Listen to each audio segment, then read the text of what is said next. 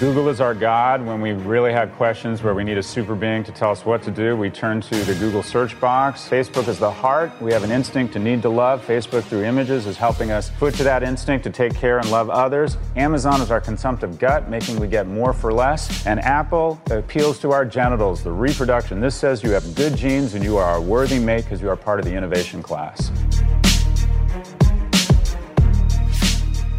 Welcome to the Tai Lopez Show. I have one of the more interesting books I've read in twenty seventeen. Scott Galloway, he flew out here on his way to Vegas to party. He's a professor at N Y U. He's been ranked as one of the top business professors, and he wrote a book uh, that I think is important.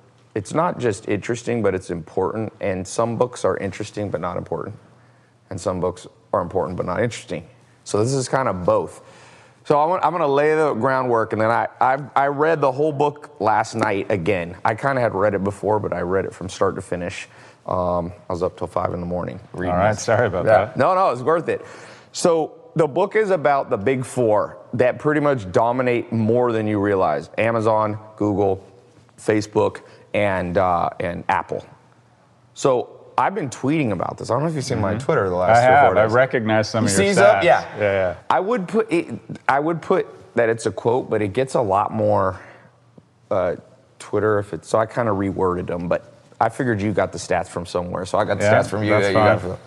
So Apple has more profit than Amazon's had. Apple in one quarter has more than Amazon's had since inception. Facebook, you consider the most successful. By growth, I don't know, organism on the planet. Man, most successful man-made thing in history. You say Google's God yeah. because we used to pray to God when we didn't know something, and now we Google it. Yep. And you say Amazon is, I like how you put Amazon, it's like unlimited capital raised. Its goal is to make it as hard as possible to compete with it. So they're like, if we can spend billions of dollars. Did you really say floating warehouses?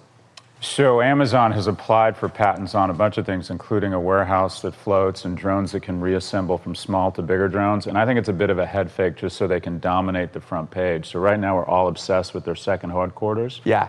Most companies, most companies don't do it. They just make a decision and they announce it. But if you look at old media, it's basically been co-opted into being the investor relations P R department for big tech. So how many things have you received via drone? I don't think have we get we get so much. I don't think so. Well, I, I think it's coming in a I'll truck. Take, I'll take the over under. I'll take the over under on none. Okay. But when Amazon announced that they were going to start delivering drones five years ago on sixty minutes, the press press has been writing about it every week for the last five years. Uber just announced that in L A they're working with NASA to come up with these flying taxis. So I don't mean to be cynical, cynical, but I don't think when I'm here in two years visiting you, I'm I know I saw that twenty twenty or something. Companies traditionally in the past like to underpromise and overdeliver. These yes. companies overpromise and underdeliver, and yes. the press seems to put up with it. So you're literally saying, kind of the world we live in now almost works for these companies in that traditional media now is the P R department, and you and I. Apple was funded by investors that don't care about profits. They're just Amazon. Like, I'm sorry, Amazon. Is, yeah. And Apple runs pretty much every, if you, sometimes you'll, I'll text somebody and they go, it didn't, it wasn't iMessage. I feel like you're, like it's something wrong. Different color, sometimes yeah, it doesn't go green, through. They're like, what the hell? Let, let me read this, this is interesting. So I was talking a little earlier before we went live about how I can't tell if you love them or hate them, or maybe it's a little bit of both. Mm-hmm. But you said, um, by the way, a good job on the book to put things like this in visuals. I can't tell you how many books forget to do this. So you talk about here, imagine a retailer that refuses to pay sales tax, treats his employ- employees poorly, destroys hundreds of jo- thousands of jobs, and yet is celebrated as a paragon of business innovation. I'm assuming you're talking about Amazon. Yeah. Then you say, a computer company that withholds information about a domestic act of terrorism from federal investigators with the support of a fan following that views the firm similar to religion. Apple? That's right. So the reli- you consider Apple almost religious state? For- As we become more educated and affluent, church attendance goes down, but our questions and anxieties are bigger and bigger, creates a void for a religion. Apple's our religion, Steve Jobs is our Jesus Christ, and this is the new cross. Wow. Not controversial at all. um, and you say a social media firm that analyzes thousands of images of your children, activates your phone as a listening device, and sells the information to Fortune five hundred companies. Is Facebook literally recording us when we don't know it? So they, if you have the Facebook app open, there's ambient listening. Now, to be fair, it's just there so it can serve you more relevant ads. So if you're at an Adele concert, you might get served her album. They're not okay. doing anything uh, insidious with it. The scary part, though, is that Facebook has shown us they haven't put in place the, the safeguards to ensure that it's not weaponized by bad actors. Right. So the scary thing isn't that, isn't that Facebook's listening, it's that an intelligence unit of the Russian government might be listening. Right, so they're hacking in somehow.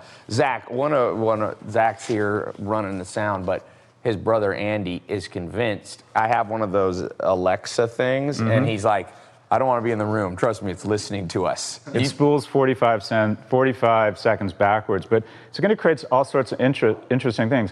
Should we train Alexa that when it hears a gunshot to call the police automatically? Huh. Violation of privacy versus crime prevention. There's just going to be some very interesting things that happen with these new technologies. Or somebody yells out fire or something or loud help. Enough. Or I've fallen and I can't get up. I've fallen and I can't get up might work. I got a ninety-nine-year-old grandma. And then lastly, you said an ad platform that commands in some markets a ninety percent share of the most luc- lucrative sector in media, yet avoids anti-competitive regulation through aggressive litigation lobbyists. Assuming that's Google.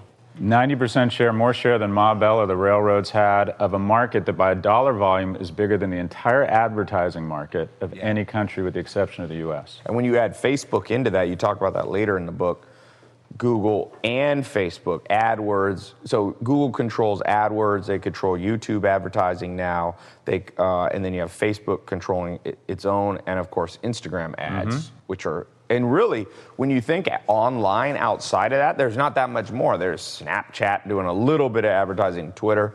So are they aggressive in terms of lobbying? Is Google? Oh, yeah. They learned from Microsoft's failure not to lobby. They have they spent a great deal of money on lobbying. You talked about Facebook. This isn't a communications vehicle. I, I doubt you even take calls on this. I don't trust people to call me on this, only if they text me. eighty percent of our time on phone is in-app, and six of the top ten apps. Okay. Are owned by one company, Facebook. Yeah. And you talked about digital marketing. Between Facebook and Google, they commanded last year one hundred three percent of the growth in digital marketing. Huh. So if you're in digital marketing, which we think of as being this great growth sector, and you don't work for Facebook or Google, you now join newspapers or television and that you're working for a business in structural decline. Yeah, I mean, for sure. Most of my, me and my business partner has spent six hundred million dollars combined on marketing our companies that we own, and almost all of that is with Facebook. He spent more on Facebook, I've spent more on Google. Yep. But I mean, it's it's nine. It's exactly what you put in the book, ninety percent. All right, let me skip ahead. I've got various things that I, at five in the morning, I kind of put right here. Um, you already talked about this, kind of the head fake kind of things that they do. Where is this one that I thought was so fascinating? So, Um, let's talk about driving prices down. Mm-hmm. So we traditionally think that the reason you don't want a monopoly. Mm-hmm. Rockefeller was the richest man in history if you adjust for today's dollars, about six hundred billion dollars he had in today's dollars. And it's because he had a monopoly. He ran the thing. So now Google comes in, and you're talking about how their ad revenue's gone up, but they've been able to deliver a lower price to advertisers. Mm-hmm. So is that a good thing? That they, so maybe monopolies are good in this case because they're offering us cheap. The fact that Amazon is almost a monopoly on online, they're able to buy in bulk and ship. So it, can monopolies be good or are they evil? So the, the term natural monopolies is that in some sectors that require enormous capital investment, it might make sense to have, let someone have monopoly-like power. So mm. certain cable companies are offered limited competition and aren't subject to the same antitrust. What you have with Google and the other technology companies that you reference that's so powerful is they have a different gestalt. Most consumer companies think if we have a good year, if we're Chanel or Procter and Gamble, we raise prices raise faster prices. than inflation. Tech comes at things with a different viewpoint. Google last year grew its revenues twenty percent while lowering its prices twenty-one percent. So if you're selling T V ads or print ads, you have to compete with a Google that has better products this year and yes. lowered its prices twenty-one percent. So every year technology eats more and more of the economy yeah. because its viewpoint is let's massively improve our product, but let's also lower the prices. Yes. Whereas most consumer companies go, if we're killing it, let's raise prices. Yeah. So in a way, it can be good, but maybe it's one of those monsters that can get out of control conceivably. And eventually, if Google just started uh, doing things that we didn't like, we wouldn't have much control because we're running, like me, I'm running all my ads. And you see it with Facebook. If Facebook doesn't like a product you're trying to advertise, for those of you entrepreneurs listening in, you almost have to switch businesses. Mm-hmm. If it's, a, I know people that sell supplements, let's say. Facebook doesn't really like supplements. And so I know people that get out of that whole business once they realize Facebook won't approve their ads. Yeah, it's uh, so, for example, with Google, the, the, there's a lot of concerns. One, there's now something called Google Answers, where people are now asking Google because they trust it more than their, tre- their priest, their rabbi, their scholar questions, and Google is answering them for us. Yeah. And the question is, do we want to outsource truth? My kid no longer looks to me for answers. He asks Alexa. Right. So are we comfortable with a new source of information, and are we comfortable with this company controlling ninety percent share? It's also, it, the, the, you, you kind of honed in on the crux of the issue, and that is, what is we're going to wrestle with is what is always good for the consumer, always good for society. Right. Because it'd be hard to deny these companies aren't good for the consumer. But if Amazon is putting every retailer out of business, Facebook and Google will grow their business twenty-two billion dollars this year. They need an additional twelve thousand employees to handle that additional revenue. Mm-hmm. Traditional media companies, ad agencies, T V stations, need one hundred fifty thousand people. So, so twelve, roughly. So basically, you're going to have two and a half Yankee stadiums of copywriters, creatives, showrunners, production teams, get their pink slips every January first yeah. because of Google and Facebook's growth and efficiency. Yeah. So we've had that in the past. We're going to be we've replaced had, by robots. We've had job destruction. We've just never had companies this good at it. Yeah. I, I mean, there's all these books now about living wages and, and, and automatic uh, kind of, uh, what do they call it? Universal, Universal income. Guaranteed income, yeah. Which is basically saying, there ain't going to be enough jobs. We're going to save so much money with efficiencies, like with technology, that we're going to have to literally just pay people for not working. You yeah. already see that in Scandinavia. I mean, in yep. Scandinavia, if you get if you lose a job, they pay you for two years, almost your full salary. So one interesting thing, let's switch subjects for a second here. Really good part, for for those of you chiming in late, we're, list, we're with the four, the hidden D N A of Amazon, Apple, Facebook, and Google. Professor Scott Galloway flew out here, was kind enough to come out. You got great people recommending you read the book, good old Seth Godin. Um, Jonah Berger, if I know Jonah, he wrote a great book, Contagious. But you're a professor. You teach at N Y U Business School, Stern. Um, you talk about, and I thought this was interesting because I was like, is he an active professor saying this? But you kind of criticize the structure about electives and people going to two-year business school, and it sounded mm-hmm. almost like, I don't want to put words in your mouth, are you saying that one whole year, you think the structure is almost wastes people time and it makes money for the colleges, but doesn't serve them best? Yeah, I think uh, if you look at the cost of education, it's out, outpaced uh, healthcare, it's outpaced cable T V, it has become a social ill. I think our university system has effectively become a caste system where your future is largely, unfortunately, dictated by the college you go to or the level of education. And education has become unattainable. It's become so expensive for kids like me, right. who was raised by a single mother who was a secretary just three miles down the road here. The thing driving the costs is this union called tenure. We have yeah. social services, food stamps, and welfare for the undereducated. We have welfare for the overeducated called tenure. And in business school, the way it manifests itself is we have a second year. We really only need one year. The first year of management, operations, marketing, and finance takes a kid making sixty K a year, turns him into a kid making one hundred ten K a year, which is yeah. the average salary coming out of N Y U. Great return on capital, right? The second year is largely a waste, so we can charge one hundred twenty thousand dollars in tuition instead of sixty and fulfill the teaching requirements of a bunch of tenured faculty that should have been put on an ice floe thirty years ago. We could do an M B A in one year. Are you popular at N Y U? Yeah, as you can imagine. With the professors. As you can imagine, I don't get invited to lunch a lot with my colleagues.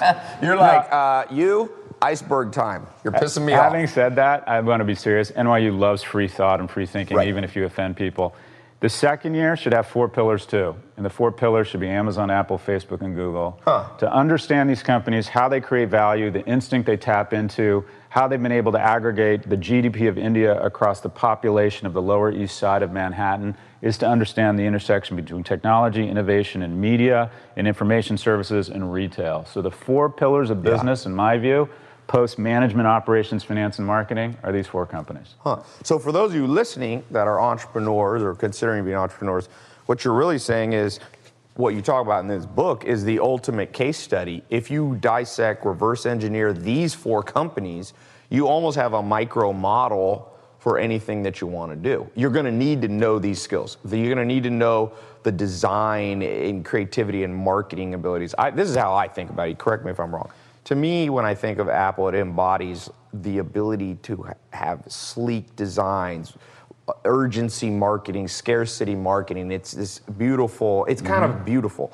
When I think of Google, like you like you said, I think of a lot of, um, it's information technology. Mm-hmm. It's ultimately, it's, they have PhDs in library science. If you get a PhD in library science, you're probably gonna go work at somewhere like mm-hmm. Google. When I think of uh, Amazon, I think of aggressive business. I was just at a talk uh, here in L A. Jeff Bezos stopped in, and you know the man was aggressively taking diapers dot com was mm-hmm. a company, and he went to the owner of diapers dot com and he said, "Listen to me, if sell me your company." And the guy said no, and he said, "You better sell me your company, or I'll just make my own diapers version. I'll drop the price and put you out of business." And he mm-hmm. dropped the price, and one of his executives said to Jeff, "If we lower the price of diapers this much, we'll lose one hundred million dollars a quarter." And he mm-hmm. goes, "I don't care." And so when I think about those of you watching, the need to be somewhat aggressive and competitive at times, that's what I think about with uh, Amazon. And then Facebook, I th- when I what I think about Facebook is really tapping into almost Internet two point oh. You know, Internet one point oh was kind of just selling things online, and Internet two point oh was connecting people and using that information to sell to them. Mm-hmm. Is that kind of a fair... So I, I'll, I'll take a swag at that as well. So Google, I think, is a modern man's god. We used to turn to a super being for answers. Now, as we're more educated, more affluent, we don't depend as much on a super being, but we still have modern day anxieties and questions. Will my kid be all right? A prayer is a, you send a query into the universe, hoping there's divine intervention, it sends you back an answer. Now it's symptoms and treatment of croup into the Google dialogue box. Google yeah. is our modern man's god. All of these tap into a specific instinct. Facebook taps into our need to love. One of the wonderful things about our species is we not only need to be loved, kids with poor nutrition but high levels of, effect, of affection have greater outcomes than kids with good nutrition and poor levels of affection. Huh. But we need to love others. The number one right. indicator or signal of your making it to one hundred years or not is how many people in your life do you love. I, I met your cousin working here. That's a signal that you're a caretaker. People who let their parents move in with them and decide to take care of them, the life expectancy goes up two to three years. Huh. New mothers do not die. It's an instinct to want to take care of others, and when you, the physical and mental nuance of taking care of others releases a hormone that clears out the bad cholesterol, and you get to stick around on this earth a little bit longer. Facebook taps into our need to love others and is creating first and second degree relationships, catalyzing them, reinforcing them, mostly through images that create a lot of empathy right. and kind of second order love. Moving further down the gut, our instinct since we emerged from caves is always more. We always want more, because the penalty for too little is the worst death in the world, starvation. Yeah. So open your cupboards, open your closets, look at this fat pad, and you think, I don't need any more. And then the moment after you think that, right. you think, I'd like a bigger pad, or I'd like a penthouse in Manhattan, or I would like more clothes. So the, the more for less business strategy is usually the company that is the most valuable in the world. It's the strategy of Walmart. It's the strategy of China as a society to offer the world yep. more for less. And now it's the big winner there is Amazon. Moving further down the torso, your strongest instinct is survival. Most of us get up in the morning. We know we've checked that box. You were not worried about making it to the end of the day today. You were confident you were going to survive. So you go to your second instinct, which is procreation. This is the new signal that you have good genes. This means having an Apple iOS means that you are educated, affluent, appreciate artisanship, have disposable income, and that you have good genes. This is saying, I am it's a good peacocking mate. A little bit. This is the feathers, the new luxury item. And as a result, has been able to pull off the impossible. The low-cost provider, meaning Apple can go into its supply chain and secure pr- components for the lowest price, mm-hmm. but it charges the premium right. price. So that's the equivalent. Yeah. I saw these fat cars out there. Imagine, imagine the margins of a Lamborghini or a Ferrari with the production volumes of a Toyota. Yeah. That's what Apple yeah. has done, and as a result, is the most profitable company in history. More profitable than I B M, Oracle, Unilever, Walmart, and P and G combined. We have never seen yeah. a profit generator because it taps into a very irrational organ, and that's our reproductive organs. You want to, yeah. you want to, as a company, figure out what instinct you tap into, and ideally you want to tap into the irrational ones. Love. Yeah, you said there's right? three in the book. You said there's the rational, the emotional, and the genitals. I like that. There you it's go. like it's like something sexy. But you the, talk, is it, not to interrupt you, but no, on that, right. the, the one of the parts later in the book. Uh, by the way, I highly recommend you guys grab this book, The Four, uh, by here, Professor Galloway. You talked about how these companies, uh, you talk about wealth on the Forbes four hundred when you subtract people mm-hmm. who have inherited their money, and what a large percentage of them were either in retail or luxury goods. Yeah. So there's there's money, and that's that procreation side of where we have luxury, we're signaling to the world. If you study, you know, classic evolutionary theory, that was one of the things that Darwin struggled with. Why does a peac- male peacock have all these extra feathers? Because they take energy and they seem to serve no purpose. But the purpose was to show I have so much energy mm-hmm. that I don't care. And so when a man buys, you know, I have a lot of cars, Charles Darwin would be like, you're trying to signal right. to women that not only could I have one Lamborghini, but I forgot that I have another, like that kind of mentality. So you're saying Apple, because that's an interesting take. That's what you think Apple's Your Ferrari core. And iOS signal the same thing. It says you're stronger, smarter, and faster than the other guy. And that if a woman mates with you, her kids are more likely to survive than if she mates with someone who drives a Hyundai and has Android. At the end of the day, that's what you're signaling. And you will pay a lot of money to feel I'm wearing a cashmere sweater that costs about ten times more than I need to stay warm. Right. But I'm trying to communicate to people that I have an Italian sense of design and sensibility and that yeah. I'm an attractive mate. And even if you're in a monogamous relationship and not looking to procreate actively, these things have been pounded into you for millions yes. of years. So you still want that canary yellow Ferrari in your in your garage, even if you're happily married. Even if you love your husband and have no plans of procreating with anybody else, you will still buy six hundred dollars ergonomically impossible shoes. Right. So you want to tap into these irrational margins because irrational in the consumer world is Latin for huge margins. Wealthiest man in Europe, Bernard Arnault. Vuitton and Hublot, yes. signaling. Wealthiest family in New York, Estee Lauder, making your cheekbones look higher, you're a better mate. Yeah. The axiom of D N A trying to get everywhere and then trying to select the smartest, fastest, and strongest D N A is the algorithm creating more shareholder value the last thirty years of yeah. any category, more than tech, huh. almost as much as finance, depending on when you look at it. Yeah, finance is a big one. But uh, take, out, yeah. take out inherited wealth and finance, more people on the Forbes four hundred list from uh, retail and fashion than any other category. Yeah, the Zara second, guy. Number well. two, yeah. exactly. And number three is H and M. Yeah. So you either want to peel there. The the number one source of wealth creation in consumer companies up until the in, the uh, introduction of Google from World War Two was appealing to the heart. Yeah. Here's a high caloric paste for your kids. Mm-hmm. That's appealing to the brain. That'll keep them alive. It's nutritious. No, it's not. Here's a high caloric paste that signals that you love your kids more right. than your neighbors. Why? Because choosy moms choose Jif. So we took all these powders, these solvents, these soaps, and we placed American, patriotic, European elegance, maternal feelings of love around these things, and we turned thirty or fifty cents of powder into something worth three to five bucks, and P and G and Unilever created hundreds of billions of dollars in value. You want to appeal to the irrational instincts. Yeah, yeah. I always say, uh, yesterday uh, on the show, I had Jordan Belfort, Wolf of Wall yeah. Street, and he's a great salesman, obviously, and he said, uh, he said, ultimately, ninety percent of it's emotional sales. Mm-hmm. Humans struggle. I mean, even if you look at our brain, one of my business partners is a molecular neurobiologist scientist, and he basically says, you know, the part of your brain that's rational, like your neocortex, your median prefrontal, all this kind of part. He said it, it first goes through your brainstem and your medulla, all this primitive stuff, and then maybe your thoughts get up here. Mm-hmm. You know, we can sense beauty. A, a man or a woman can tell if somebody's beautiful from almost any angle from fifty paces away. You could, if Angelina Jolie walked in here, um, you would be able to know she's beautiful even if she wasn't standing in front of you. You could see from far. And same with, you know, whatever. Hannah, what guy do you like? Matthew. Matthew. She likes Matthew McConaughey. Okay.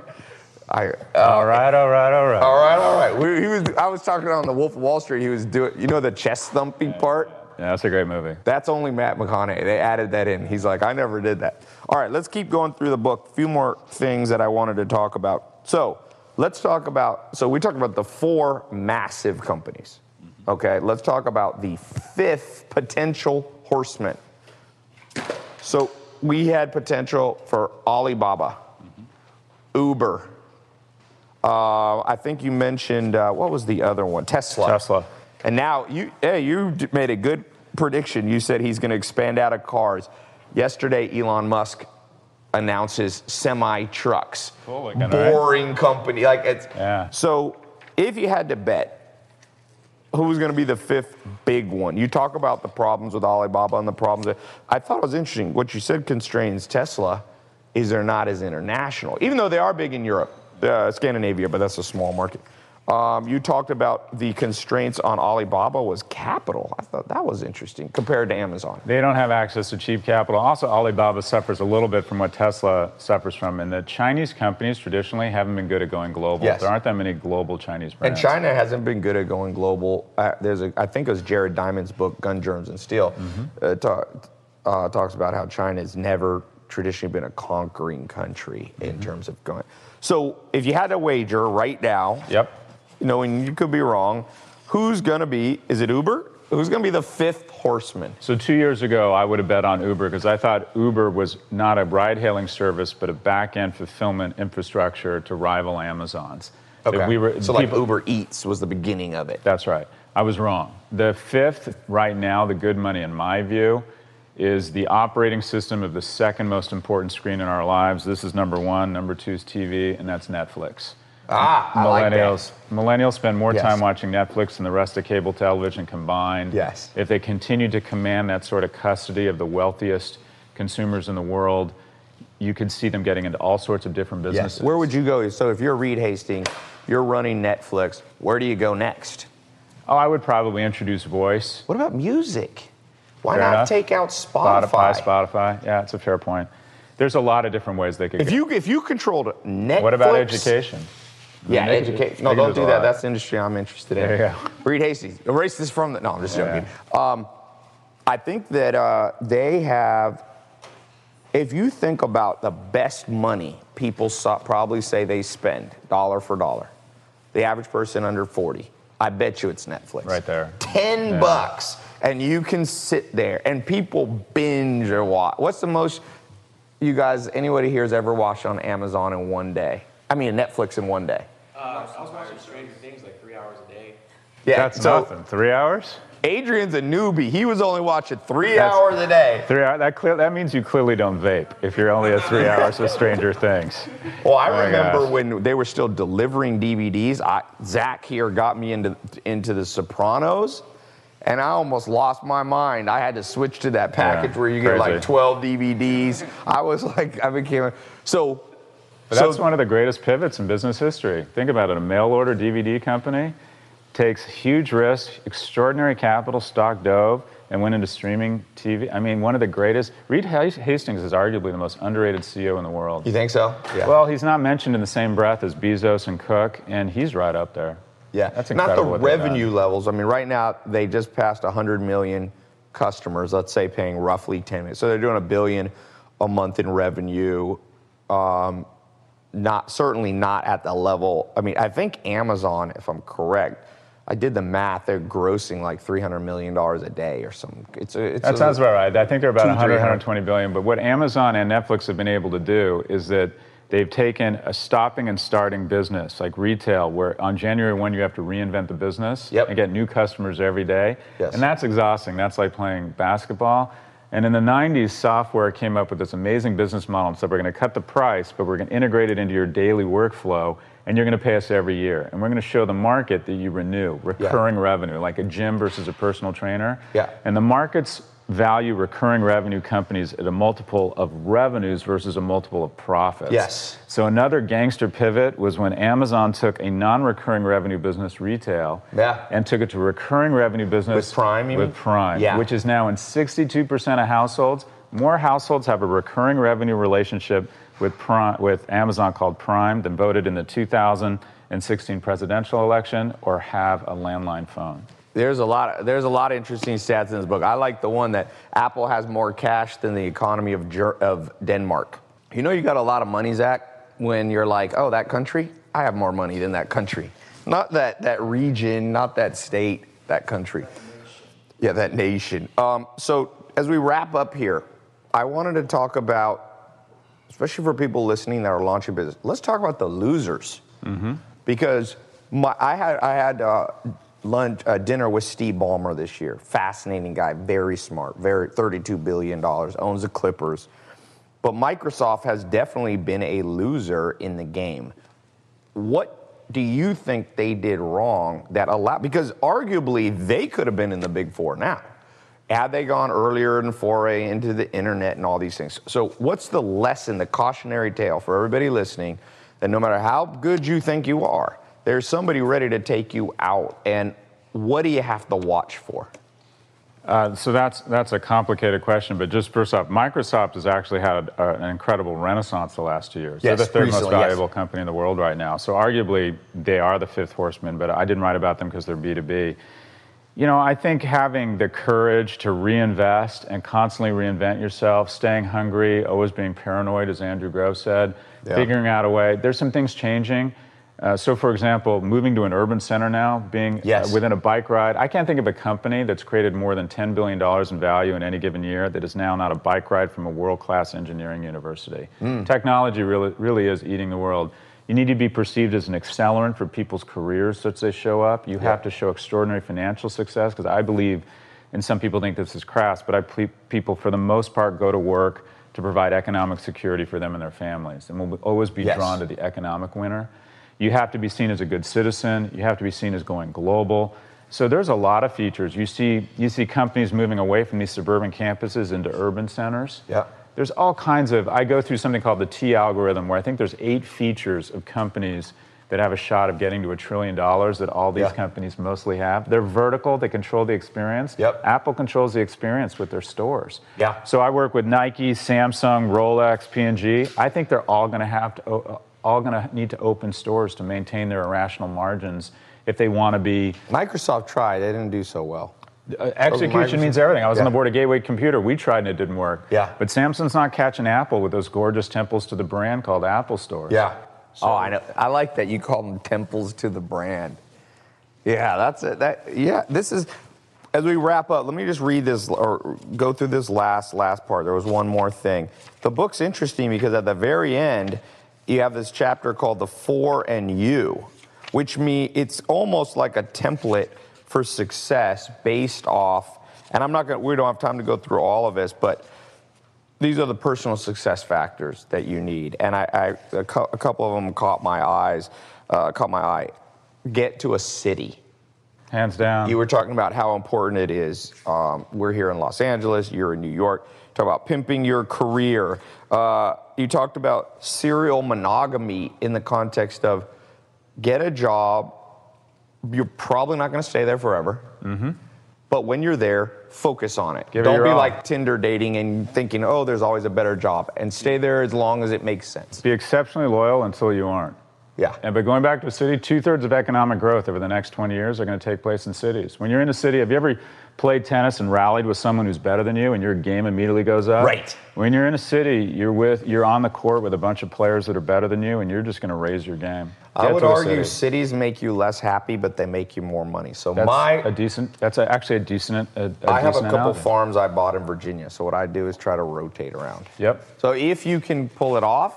Have a house in the mountains, a house at the beach, and then go back. I go back to L A. It's almost like going back into yeah. war. Yeah, back into the Thunderdome. Back into Thunder. So uh, Yeah, I like this Professor Galloway career advice. This is a, a sexy job factor. Can we just talk about it for one second? Yeah, let's talk about this. You want to open a restaurant, you want to produce movies, you want to go to work for Vogue, you better get a lot of psychic income because on a risk-adjusted basis, your return's going to be awful. You want to start a software as a SaaS platform for healthcare maintenance workers, something that sounds like you want to put a gun in your mouth. Boring. I smell, I smell yes. money. The more boring the, yes. the industry, the higher the R O I, because the sexy industries are overinvested, and they're like any asset class. When everyone's buying Florida real estate, watch out, there's a crash. And then when no one wanted to buy Florida real estate in two thousand nine, go in and buy. Yeah. Find industries that other people find boring. Yes. If you can't help it and you have to work for Vogue, okay, then go do it.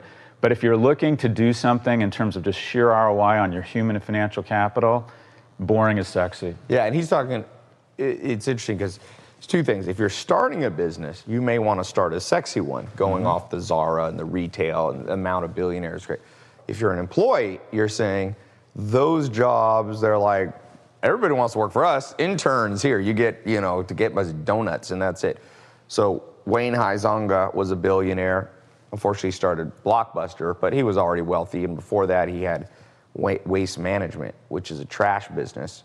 And I actually had a uh, older mentor of mine, and him and a buddy had invested in, I can't remember if it was Waste Management, one of these.